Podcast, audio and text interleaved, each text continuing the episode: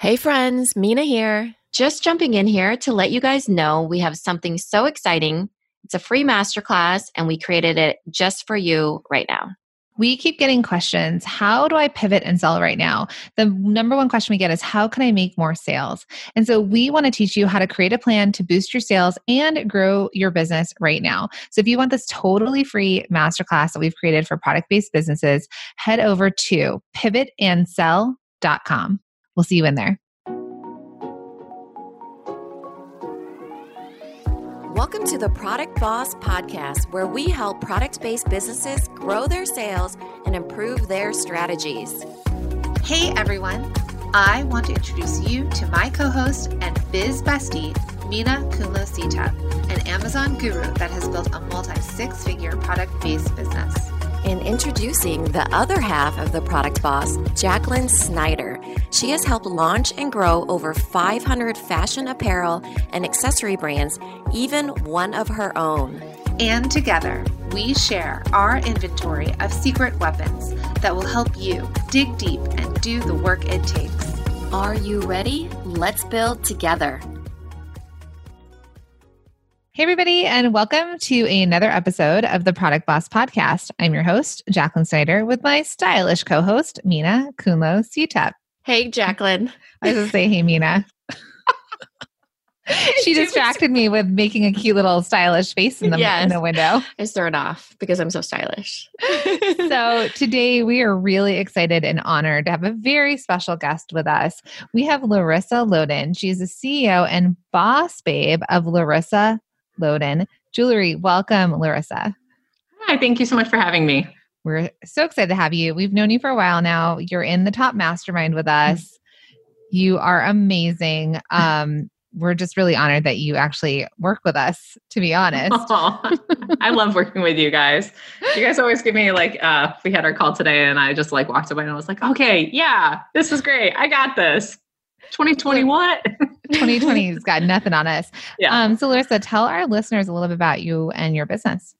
Yeah, um, so we're a jewelry business based out of Minneapolis, Minnesota, and we really pride ourselves on um, affordability, but also inclusivity. So a lot of our jewelry um, retails for 75 or less. A lot of it's right around that $50 price point. So quality handmade goods right here. Um, actually, all of it's made in Minneapolis, Minnesota and um, but also just being a really inclusive brand as well. We just like really try to honor different voices and also like give just shout outs to people in general. Um, all of our pieces are named after amazing different um, it actually used to be uh, women but we actually went to we decided our new fall winter collection would be anybody that would wear jewelry. So just really kind of honoring anybody that would wear jewelry like throughout history. Um, so we have got some really exciting um, humans in store for that. So yeah just really trying to honor everybody, do all the things.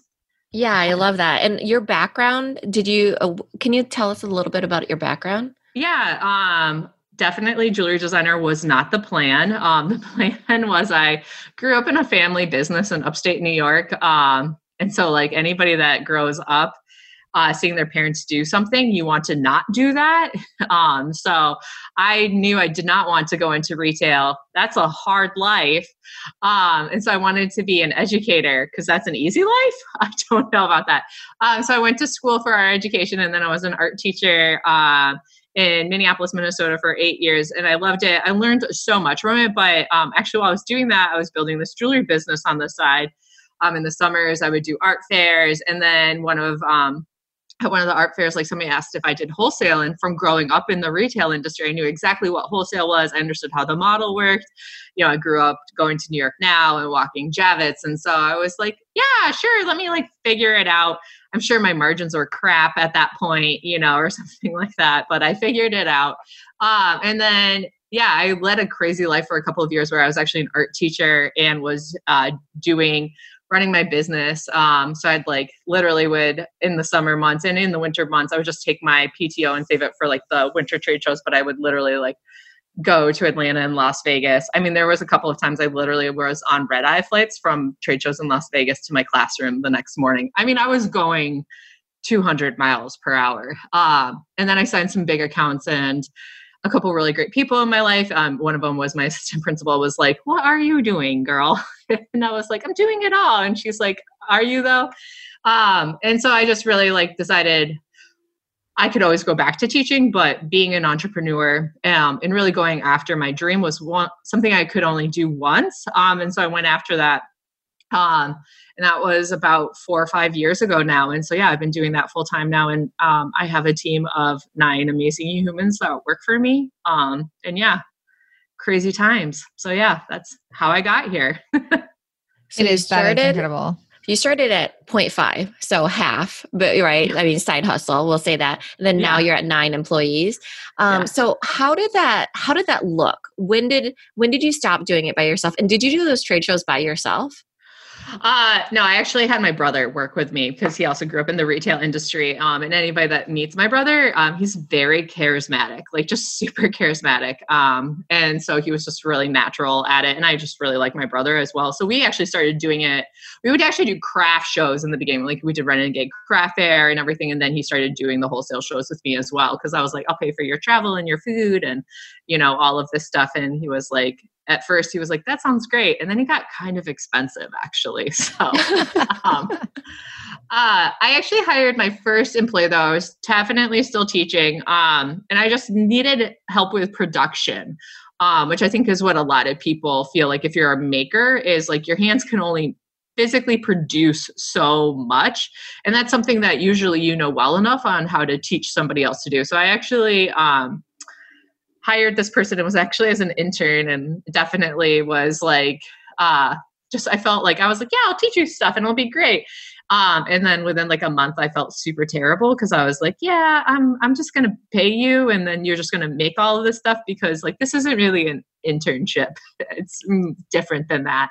Um, and she's actually still with me to this day, which is amazing. So yeah.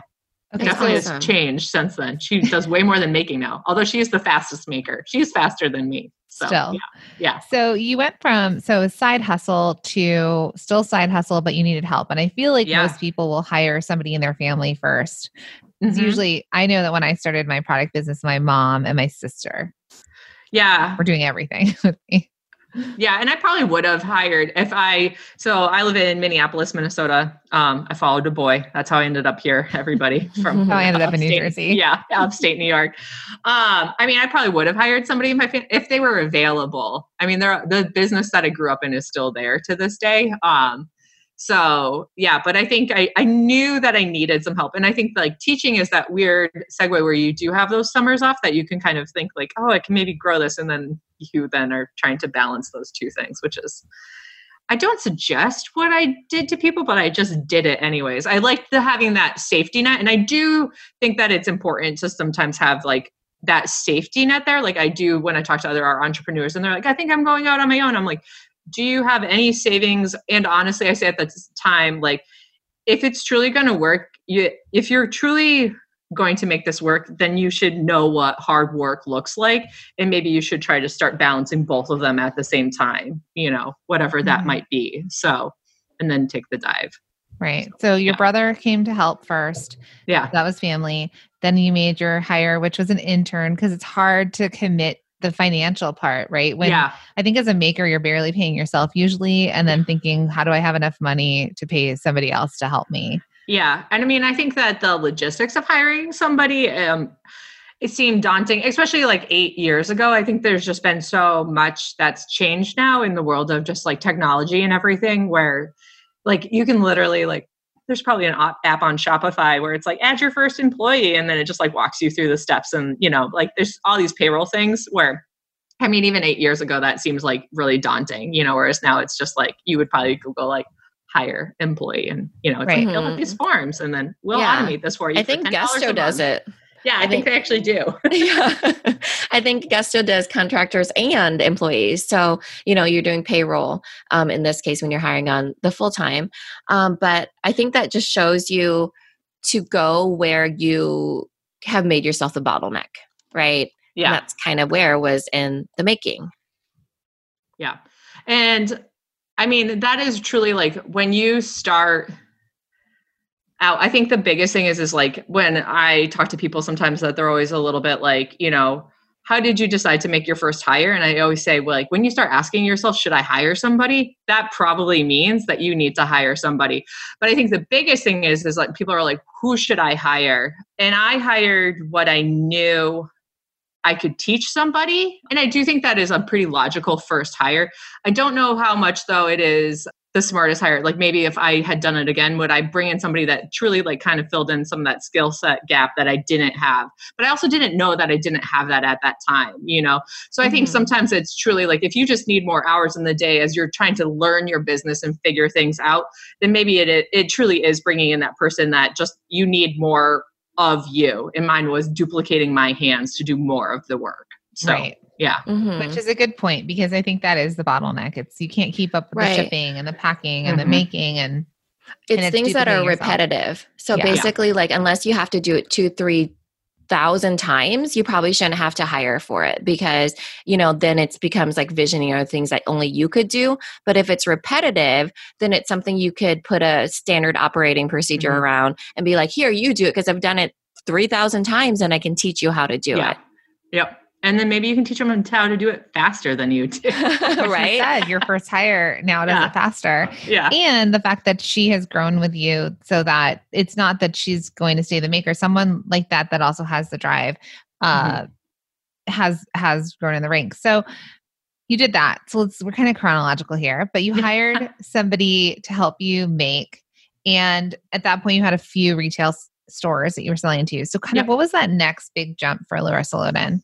The next big jump was I hired a friend, which also, you know, has good things with it and bad things with it. If I'm being honest, we're not friends anymore. So I'm just going to be honest that, you know, sometimes that's how it happens. You know, but it was really like then my next one was I was really looking at what do I struggle with. Um, and some of the things I definitely struggle with are copy and like kind of that, you know, reaching out to customers, kind of that skill set gap for sure. I mean, I think if um, all my uh, emails could be in text message format, I'd be a lot happier of a human being, but I know that they can't. Um, so it was definitely finding somebody that could help me do that, um, help me kind of do a little bit more of that admin side of the business, you know, where once again, you're getting stretched thin. There are certain things that you know that you can do but you probably shouldn't be doing or somebody else could just equally come in and step in and do those things for you. And so that was the next hire. Um, at that point though too um, i you know i think when you're small you have to also cross train everybody. So i always have said like everybody also though has to know for quite a while everybody had to know how to make jewelry. Just in case like at that point like you know that we um needed help they could come in and p- pitch in and you know make earrings or whatever so for quite a while yeah like i mean honestly only until like probably uh, a year and a half ago did the first employee hire happen that didn't know how to make jewelry and still doesn't know how to make jewelry which i'm always like wow okay that's cool because we got big enough where i did not have to demand that everybody knows how to make jewelry I, yeah, that's a really interesting thing, and and the cross training of everyone. So picking up mm-hmm. each other's slack because for you, I mean, we're in the time of COVID right now, yeah. and this is the time that we've seen CEO level business owners have to go back and do things that they hadn't probably done mm-hmm. in a mm-hmm. while because of the shutdown and employees having to be somewhere else. Um, okay, so what would you say to a maker, a new maker that's thinking of making their, you know, their first hire or their next hire? Like what's what's advice that you would give to them? Um, make the hire. I think that's the biggest thing is people really they run themselves ragged, um, not making the hire, just dragging their feet on it.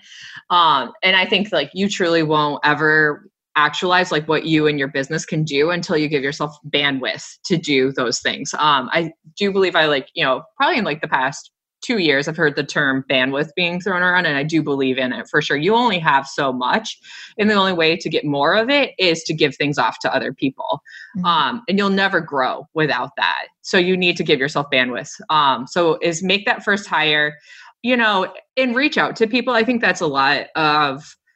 I'm seeing a lot more of it, um, but really build that community of asking questions of like, you know, finding people of like, hey, what should I do with my first hire? Like, what documents should I keep? Like, what should I do for my state? I feel like there's this like pride in the beginning of like i did it myself pat myself on the back you know but you truly like don't know what to ask unless you know so i mean definitely like hire your first employee understand what the difference is between an employee and a contractor that's good advice for sure mm-hmm. um don't want you don't want to get messed up in there so yeah um you know and then just really start from there like get your paperwork in there. And i mean in the beginning when you're super small you're going to be working pretty collaboratively with this person but as you grow you're going to need those systems and those procedures in place which is where we're at now. Like we definitely have systems and procedures in place and so people kind of know where to go um, resources that they need and everything. Like that kind of stuff is super important to have like as you keep on adding people to that or else you're just going to have people that are really frustrated with you because they don't know where to find the information and you're going to be frustrated because you feel like you're telling people 8000 times a day you know?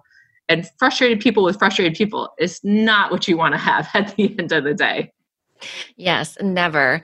Um, so you know you're really building a team around being a maker and being a creative team at that too because they are mm-hmm. working in the creative industry um, what do you think it's the same departments that you're creating as if it was something out of the creative sphere i do think that it's I do think it's the same departments, like, you know, kind of wherever you go. I mean, I think like almost every single small business that I see in the beginning, they are hiring really those generalists and then like they start adding on the specialists, you know, because in the beginning, you do need that level of cross training. There might be some specialty in there, but you can't devote all of your time to that. You know, like that person might be working for you 40 hours a week, but 20% or 20 hours of that might be spent on marketing and the other 20 hours of that might be spent on fulfillment, you know.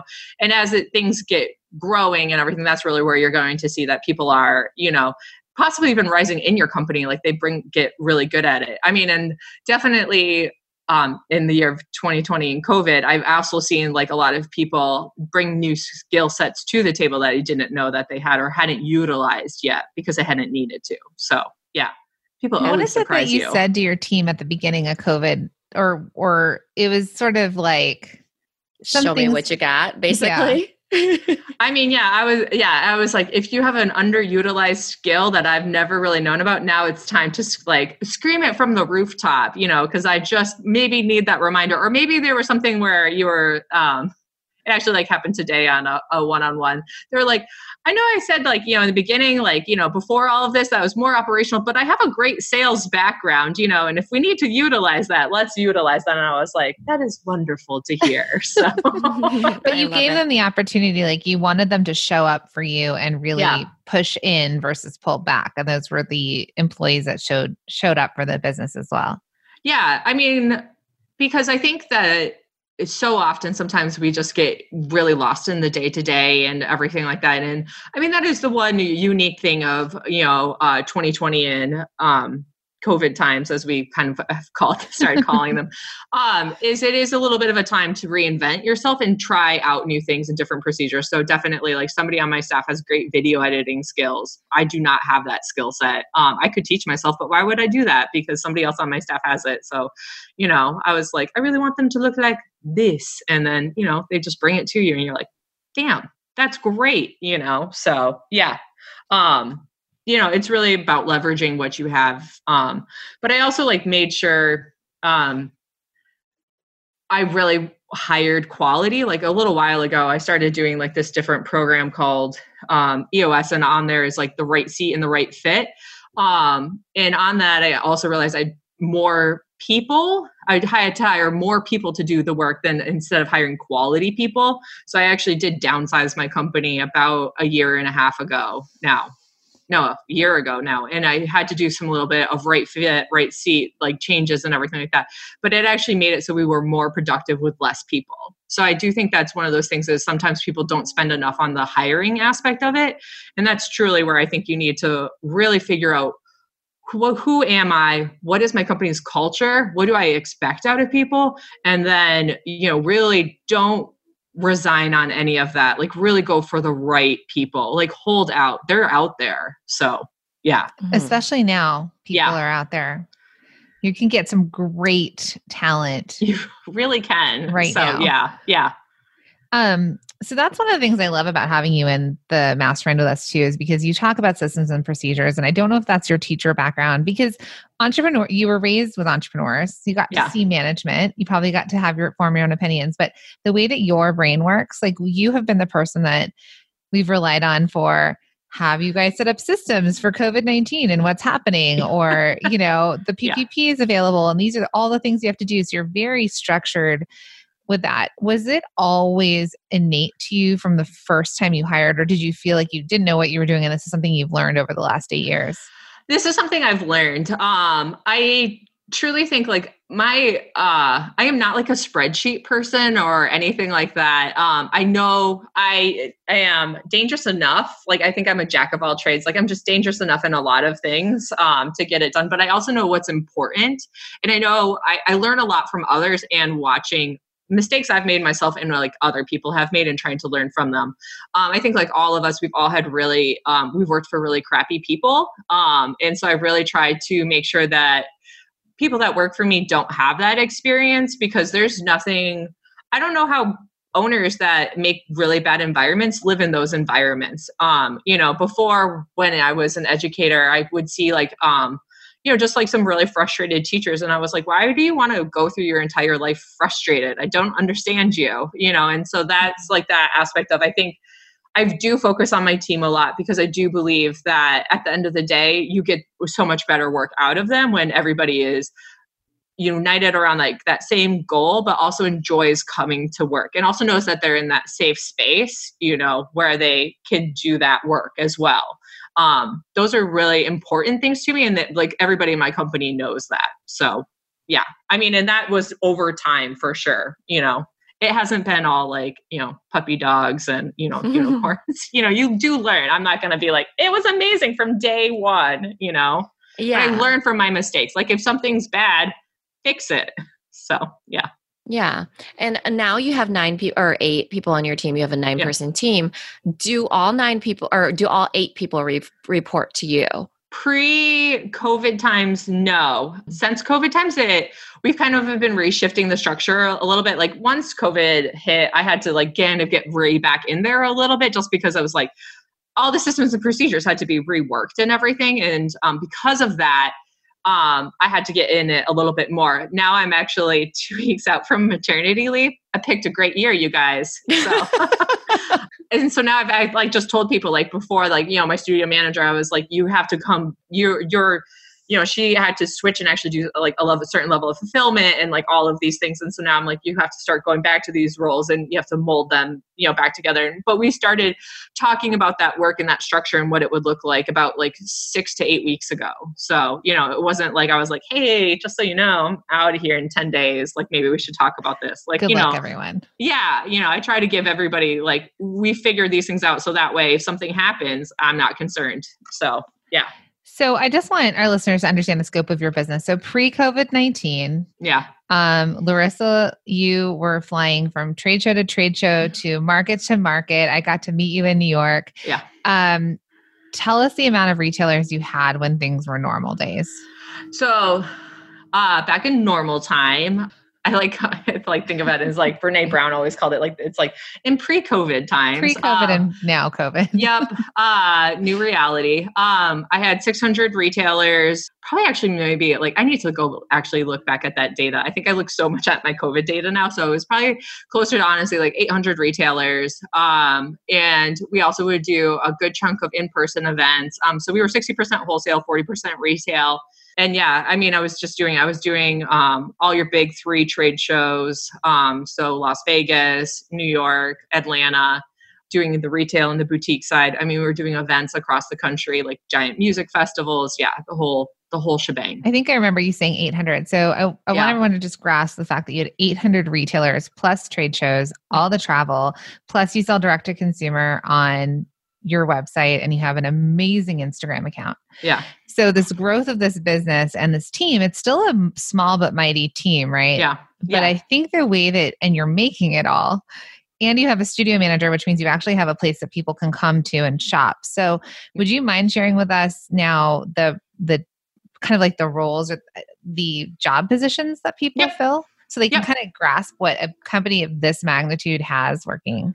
Totally. Um, so I have a brand manager. So she's on the leadership um, side with me, and she really helps me think about the trajectory of the company. She also um, is kind of my coach. Like she keeps me on the deadlines and kind of the focus of where the brand is going. Um, and that's the person that I kind of pin ping pong off my ideas on and everything like that. It's like very trusted. Um, you know, also though would have to do when we're doing like the wholesale trade shows and everything like that. That was an expectation. So before how everybody was cross trained on jewelry, everybody had to be a little bit cross trained on shows um, pre COVID times. So that was one of them. Um, second was an is an accounts manager, so they manage um, all of my wholesale communication and also retail communication. Um, that person has shifted a little bit. They're doing you know a little bit more uh, copy and SEO we put out a lot of newsletters now, thanks COVID times. So need a lot of copy. And then we have my studio manager. So they would be managing the studio. So kind of just that showroom part. Then there's a bunch of makers. She would manages that aspect as well, and kind of the fulfillment. It's like kind of the holistic view of everything. And then people that are hourly. So these are all salaried positions. Um, and then I also have a production manager. So the production manager is really managing my raw materials. We do have contractors that help us make the jewelry as well. Um, and so she would be managing those contractors and, you know, setting up their kits and dropping that off and everything. I then also, um, the rest of the staff are makers slash salespeople. Um, some of them are have been with me for a while. One of them uh, actually came from RISD, so um, he and I do a lot of stuff like R and D stuff and everything like that, which is super fun. We play with like lasers and CNC machines and everything. Really, just always try to like us two in a room is like amazing and also equal parts terrifying. So yeah, we're like, yeah, what if we did this and everything? So yeah, and that's when your uh, your team is like, oh no, they're alone together. What are they going to develop? I mean, it was actually pretty great. Like we just finished our fall winter collection, and I mean, there was a point where he was like, let's just keep trying. I was like, actually, we do need to like actually wrap this up and everything like that, or else I think we would have just been trying out materials until the end of time. So yeah. and then what's your role then now as you've got this team below you? Where mm-hmm. where what do you do during the day larissa um, so I do do all of the designs still. So okay. that is something that I've always said I could never uh, give up. I have a very particular aesthetic and how things look and everything. It is managing all of those people, which is a good chunk of that um, as well. And then also obviously like the financials, um, I'm very much so in that. And then still marketing. I think marketing it's one of those things I hear people always say, like, I want to, I want to stop doing my social media and everything. And I have to say that's one of those things that I truly don't know if you can. Good. Um, it's so tied to you and your brand voice. I think the strongest brands out there are the companies that are still doing a lot of their marketing. So I am in my social media, um, you know, and kind of giving the say on a lot of those things as well because if you're a maker, you are your brand and people want to hear from you, you know? Um, so at the end of the day, like, I don't, I just don't believe that's something you can completely hire out. You can hire out aspects of it, but you're going to be tied to it. So I am definitely, I'm pulled in a couple of different directions for sure. So yeah.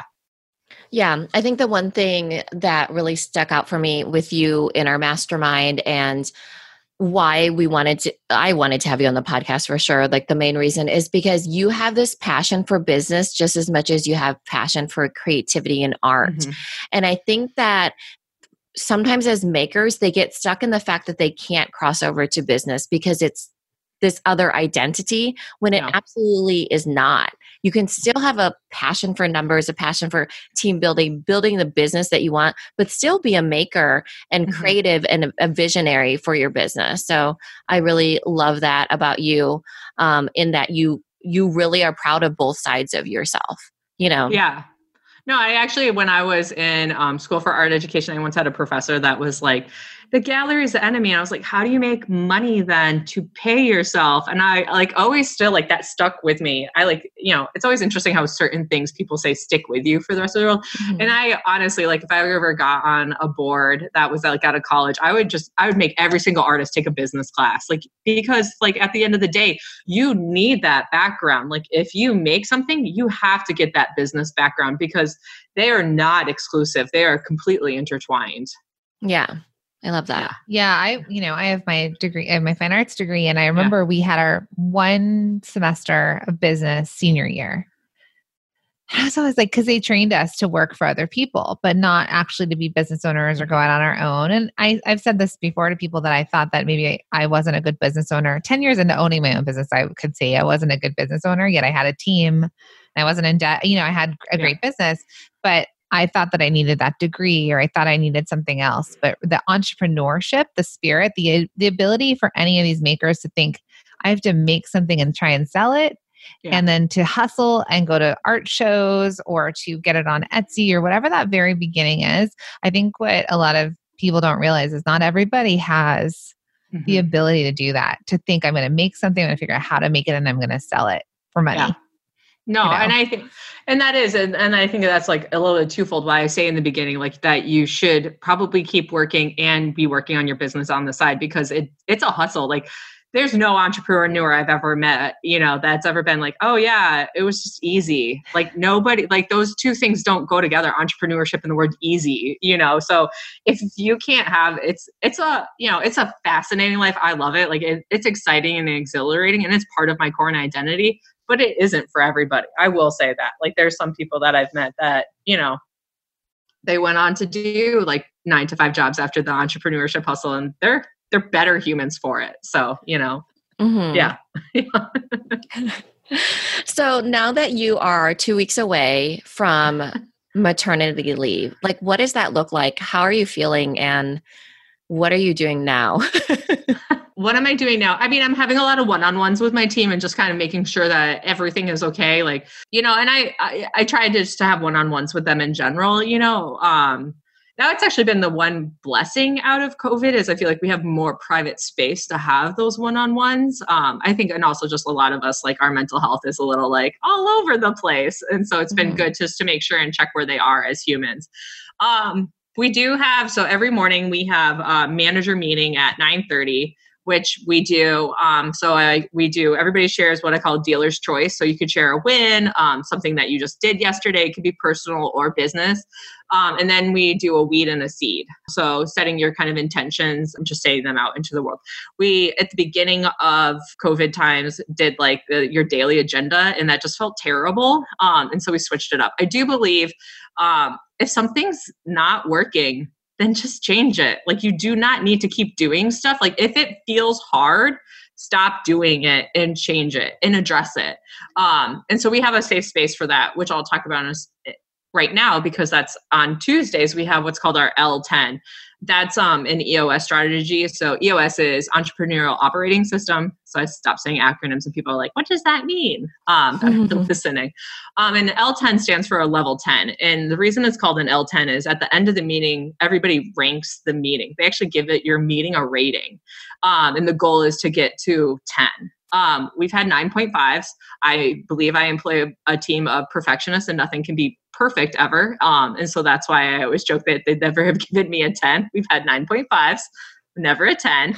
Um, and it's funny because when we actually started doing our L10s, like they, um, we had like fours and everything like that. So people were like, you know, we had work to do, you know. Um, but in that L10, we have this thing um, called the IDS session. So that's the issue, discuss, and solve. And so, uh, so often in business, we just all talk, talk, talk, talk, talk about issues, but we never discuss them and solve them. You know, we just are kind of venting it out because we haven't made a space to discuss those issues and solve those issues. So the IDS session is really to just, so people put it on a Trello board. The issues are already listed. So that's done. We already know what the issues are. And so we just discuss them as a team and then we solve them. Um, and that's kind of where my job as the owner sometimes comes in is like I say, okay, like let's solve this. You know and i say like let's solve it try it out for a week. It may suck but you know we can move on. Because a lot of times sometimes we were like you can talk yourself into just this giant hole of like oh but what if this happens? And i say sometimes you just got to go for it and then you can bring it back up and everything. And so like when our um, check-ins were happening during manager check-ins i was just like they seemed like they kind of suck right now you know and so we kind of switched it up from you know talking about like today i'm doing all of this on my trello board you know to a little bit more of a, a meaningful this is where i'm going with it and everything. So that's like our big one and that's always on tuesdays um kind of from you know people that i look up to in the industry they have a big hard rule of like no meeting mondays like so often people have meetings on monday but meeting all of us kind of come back from the weekend and we almost need like a second to really like focus on like where am i going this week? And so um, also they said because people tend to pre-covid times travel on mondays they'd be coming back from trips. And so uh, there's kind of this rule of like no meetings on fridays and mondays. So that's kind of how we ended up on that tuesday. Um, and then i have one more since covid time started which is a marketing meeting just because it's become so crucial to you know be thinking of all the different marketing strategies and everything so yeah. tell us about the weed and seed the weed and seed is actually from I actually found the girl on Product Boss. It's the mm-hmm. Savor it's the planner. planner. Yeah, yeah, I was going to say we do the same it. thing. Yeah. Yeah, you mentioned it. I just mm-hmm. love that analogy of like, yeah. you know, pulling a weed and planting, planting a seed. seed. Yep. Yeah. Um, because I think it's so easy just to make your to-do list, you know, and I think mm-hmm. the seeds part is huge. I think we can like pull weeds until, you know, but then you kind of hate your day too. And I really it's like putting those seeds out there of like just that positivity of like I am going to put this out there into the world and see what happens. I love that, you know, and mm-hmm. I love everybody on my team loves it too and really seeing where that seed can grow and everything. It's the stuff that we often so don't do any of but can lead to really big things. So, yeah. Yeah. That's where I got it from me. I was going to say, I actually do that too. I feel like it's a little bit overwhelming in the planner because they have you do three seeds, three yeah. or three weeds and three seeds. And I'm always like, hmm, so many seeds and so many weeds. yeah. Yeah. We just do one and one. Okay, good. yeah. Yeah. just did you do easy. meetings? Did you do meetings before EOS? We did. They sucked. Okay. Yeah. Mm-hmm. I think we would have meetings and it was very like um procedural, like, you know, like this is what has changed in the studio. Like it was a headlines more so than anything. It wasn't this like safe space for discussion. And so somehow in Minnesota, Minnesota is a really big EOS state. There's so many different programs out there. So I will say, like, you know, find a program kind of like there's just a lot of programs out there and find a program that works for you and your team um, but there's different implementers in minnesota. And so one i actually really look up to as a business leader in the twin cities community um, so i was like hey can you come in and actually um, implement this with my team? And i do think that was huge. Um, there's books out there they're called traction. You can self implement I think there is something extremely valuable about removing yourself from the own as the owner and having somebody just step in and creating this safe space for people, setting your structure up. Also, gosh, is it just a freaking relief as the owner to not have to lead something for a hot second, you know, and just Do you know like, how long I've been trying to complete traction? Yeah. I know. It's not like it's one of those things where it's like it's full of such good stuff in there, yes. but honestly, it's tough. Like, I mean, you said you were listening to the audio version. I was trying like to listen to the audio. Oh, I do God. like Rocket Fuel. So it's by Gino Wickman, and Rocket Fuel I think is good for mm-hmm. this first this first identifying if you're a visionary or an integrator and understanding yeah. that, and then traction because you talk about all the time like yes, let's do this. But if I was that kind of person, then I would be able to get through this book and then implement it. yeah. I've yeah. fallen asleep so many times to that book because I've tried the yeah. audio version as well. And I think it's it it, w- it would be nice to have somebody else just do it. Yeah, and I mean, I think like any business book, to be quite honest, like they're they're tough. They're tough. You know, it just like there's never been a business book that I've like read like you know front to back and been like, yeah, I read that. Like I read a you know like I said a Harry Potter book. I don't know why. I think maybe because Jacqueline's on the call or something like that. And I'm just like you know because you read it at night when you go to bed. yeah, no, I think that's honestly because it's the last full book I've read 15 years ago. So yeah, um, we'll get there soon. Brene Brown's on my nightstand now, so yes. progress. You know, uh-huh. yeah, yeah. And I think the the level of entrepreneur and business that you're going to be at when you're going to be able to implement EOS and traction yeah. is at the point where you could and should probably hire an expert. And I think he has an entire list on his website. He does. Um, and so the person I hired actually does like EOS Light, which I really loved a little bit because like a lot of EOS people um, are like diehards. And I always say like, do try stuff out and so it doesn't work for you you know just do something else. So like they keep this thing in EOS called a scorecard. A lot of people use a thing called KPIs, which key performance indicators, and we do KPIs. It's honestly almost the exact same thing, um, just a little bit different of how you talk about them. In KPIs is a little bit more of an industry standard. Like mm-hmm. traction is rocks though, right? Yeah. So rocks are a little bit different. So rocks are like um so they have this like metaphor is like so you have a giant glass jar and then your rocks are like you're filling it up and you want to fill it up with water. And so rocks are like your big pieces, your projects that are going to get you traction. And then the rest of the stuff is like you're going to be filling up with pebbles and sand and everything. But the rocks are really the core of what's going to move you forward. And so often in business, we focus on like the sand and the pebbles because it's easy, but we never really focus on the rocks, which are going to move you forward. So in traction, it's like you have quarterly you know rocks that you set. Mm-hmm. So my team has rocks. So these are like giant projects that they're working towards. Um, and that's how we're going to move forward. And that's like a big thing is is like setting out those intentions again, but the really big stuff that's going to move you forward, not just so much the little stuff. It's not like I'm going to get five leads. You know, that's not that's not what are you going to do in your customer journey that is going to set you up for success and getting, you know, always having those leads come in, you know. So not just because you don't have those leads, but adding that aspect. So it's really like that bigger, big picture stuff. What's a um, what's a past rock your team had? Oh gosh, past rock that my team had. I, it's so funny. Like, I mean, actually, customer journey mapping has been a huge one. Is really mm-hmm. understanding like the wholesale journey map versus the retail journey map. Those are because they're two completely different things. A wholesale customer and a retail customer, you have to com- treat them completely different. Um, which means we have to have different newsletters, different flows, you know, um, different ways that we talk to them um, in general. So that's been one of them is is a customer journey map for sure. Yeah. Um, you know another one was implementing um, a raw material inventory thing which was this year's rock which we're still working on we're now in like phase two of it and we're kind of reviewing it loving some things not loving other things you know so and probably yeah. also having to adjust i know we yeah. had talked about this at the beginning of mm-hmm. covid but basically what do you do when supply chain supply chain oh yeah i mean and i think like that's honestly like so much of um my time sometimes is I'm the one that's adjusting and I'm trying to keep everybody like focused on the task at hand and everything. So, yeah.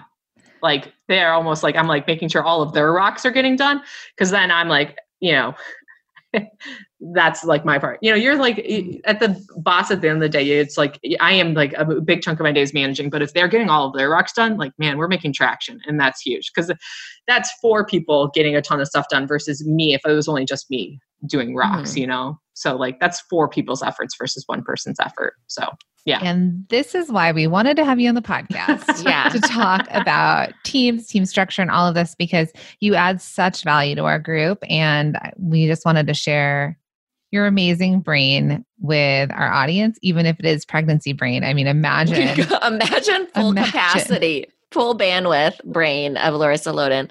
You know, the baby sucking half of non-COVID year. I did actually before this on Instagram. I like reached out to somebody because of our mastermind call and everything, and then I was like. Mm-hmm. I ended it with I was like, "Do I have your email?" I'm sorry, I have mom brain right now, pregnancy brain, COVID brain. I'm like, I woke up like, you know, who am I? So yeah, and she was like, "LOL, I get it." So yeah, she was like, "Here's my email." I was like, "Cool." So yeah. Amazing. Always, always authentic. That's for sure. um, should we ask questions? Yeah, yeah, we, we should. Do you have time? Lisa? Yeah, I do. Okay. Yep. Okay, we'll go through these quickly. So you know you've listened for a while. Yeah. So we ask some fun questions at the end of an interview. Yep. So what is your coffee order? Uh, cold brew. We typically um, actually make it at home too. My husband makes really great cold brew, so that's been a perk of COVID. So, is there yeah. a certain like bean or flavor? Like, yeah, actually, it's uh, Texas Coffee Roasters from Austin, Texas. Austin, Texas is like my second favorite home, and uh, shout out to them. They make this great, great, great bean. So, yeah, and barbecue. I think now. you've mentioned their barbecue too. oh, I love us. Like barbecue out of Texas is nothing else. Uh, special. Uh, it's it's very special. Yeah, I miss brisket so much. Thanks, Minna. Thanks a lot. Midwest is all like, we do barbecue, we do pulled pork. I was like, anybody can do pulled pork. Brisket. Brisket is like dedication. That's hours uh, of smoking. It really is. The New Yorker, the original yeah. New Yorker. yeah. Um, what is a favorite thing on your desk? When I get a desk back, I will let you know. Uh, okay. Uh, just so everybody knows. Just a desk would be your favorite thing. Yeah. When I started this uh, COVID, I also started house construction two weeks beforehand. And so I've had to pivot my desk a lot. But Actually, I would say it's for sure. It's um my pictures that are on my desk of me and my daughter and my dogs and me and my husband. There's been some great memories that have been made over time. And whenever like stuff is really hard, I do love to look at those and I'm like, okay, like it helps level set me a little bit. So yeah. Yeah. Okay, so finish this sentence. When I pick up my phone, I I uh, 100% do what I'm not supposed to do and go to every single app and then ponder to myself, what was I gonna do when I picked up my phone? And then sometimes I remember and sometimes not. Most of the time I get stuck in social media. I like look at my notifications. I'm like, ooh, boo, boo, boo, boo. But yeah, uh, I most of the time I'm trying to pick up my phone with intention and 100% forget what I'm supposed to do afterwards. yeah. You're like going to Instacart to order groceries, but ended up on Instagram. Oh yeah, um, yeah, yes. The word the word play is there. So I know yeah. they really get you. yeah. Okay, you wish you knew how to water ski. I live on a lake and I see people water skiing all the time. And um, yeah, I really want to learn how to water ski, but being pregnant didn't seem like the right time to learn you how to probably still paddleboard. I do actually. Oh, but water yeah. skiing is way faster. So you yes. have a you're you're good to go in just a couple months. Don't worry. Yeah. yeah. Okay. what was the last show you binge watched? Yeah, Silicon Valley actually. Um, mm. I is just this weird HBO tech one that I super love. So yeah, I actually like am terrible. We don't watch a ton of t- like we watch a bunch of like crappy you not it's not crappy YouTube. We were watching a bunch of Bon Appetit, but then they stopped making episodes because of things. So mm-hmm. yeah. Yeah. COVID. Okay. Yeah. Yeah. what should the title in your email signature actually say? Oh, I think it, it, probably does say this, but CEO boss babe. Like I believe in, you know, just taking it as it is. Probably should have a swear word in there though too. If I'm being honest, that would probably round it out more. If you guys follow Larissa, because it's a clean podcast, so if you follow her, you'll yeah. see that she uses some cute, fun swear words. Yeah. Um, Swearing bears for the win. do you have an alter ego or a stage persona? Do I have an alter ego or a stage persona? I don't, but I do feel like I always like there was once actually like it was a previous podcast episode and we were always talking about Don Draperson and I think I mentioned Miranda Priestly. And so I feel like I just need to like justify Miranda Priestly like in like slash Anna Wintour I always just really respect them for being women trailblazers in the industry before like you know like honestly like anna wintour like i don't think she she always gets like this really cold persona i mean i've never personally worked for her but i can only imagine being in a tough industry like that and starting out 20 years ago like that's hard you know like mm-hmm. i and so i um i don't know if that's like my alter ego but i do really like look up to her as like you know you know, from five years ago, the fact that this woman got a movie made after her, you know, like, like yeah, Devil yes. Wears Prada, whether it was a glamorous movie or not, you know, like, you know, somebody makes a movie after you, you did something, right? yeah, you left a legacy. Yeah, um, seriously. Yeah. So, what is your most used and favorite emoji? It's definitely the kissy face one right now. I feel like just trying to spend out send out as much like positivity out there into the world. So so much kissy face emoji for sure. And then also then the okay because yeah, just like oh okay. the okay hand. Yeah, the okay. Mm. It's a lot of okay, okay, okay, cool. So yeah. and we very much believe entrepreneur years are like dog years. You learn a lot very quickly. What would you say to baby Larissa if you could go back and give her some advice now that you're further along in your entrepreneurial journey? Uh, seek help, get some help, and it's okay to pay for help. Um, I think that uh, you're just always trying to be so scrappy and thrifty in the beginning, but sometimes you know spending fifty bucks can get you five thousand bucks um, and save you a lot of time. Um, so yeah, it's okay. You don't have to learn everything. A lot of people have already learned things for you, so trust them. mm-hmm. I love that, especially with yeah. technology. That's very true, actually. Yeah, I don't know why I was like so hard. I just like was like I have to do it myself. Like why? Why? Who cares? thank you so much for being on the podcast. Would you mind sharing with our audience how they can follow you, buy from you, and share you? Yeah. Um, so you can find us online at larissaloden.com. Instagram is Larissa Loden, and Facebook is Larissa Loden Jewelry. So all of the great places. So yeah, and we're super fun and sweary bears on social media. So check us out if that's your thing. So, and if not, super sorry, we're not for you. That's cool too. this stuff is amazing. So everyone check yeah. her out, her Instagram, all of the things. So yeah. Yeah. Thanks, Larissa. Thanks, Larissa. Thanks, guys. One last thing before we go we created this podcast as a reminder you are not alone. And growing a product based business is hard. We want to help you through it. So thank you so much for listening, and we truly appreciate it. And we want to give a special shout out to those of you that have left a review. Thank you, thank you, thank you. We read every single one of them, including this one from Kara of Shop Chic Mommy. It is titled Loving You Product Boss Babes. I wish I could remember who referred me to your podcast so we could thank them. I'm gaining new, special, invaluable tips that apply to my gift company. Thank you. I'm grateful for you both. Kara, we're grateful for you and thank you for being in our community and listening to the podcast and leaving this review. So, we love reading these, and these really help us reach more people and help more small businesses, which is our ultimate mission. So, thank you to all of you that have left a review, and thank you to those of you that will be leaving us a review. Thanks. Hey guys, wait, before you go, we want to remind you that we've created this incredible masterclass. It is totally free. It is our Pivot and Sell masterclass where we are going to teach you how to create a plan to boost your sales and grow your business right now. You do not want to miss this. It's totally free. So, Minna, where should they go? Go to pivotandsell.com and you guys can get that free masterclass and get started on creating a plan to boost your sales right now.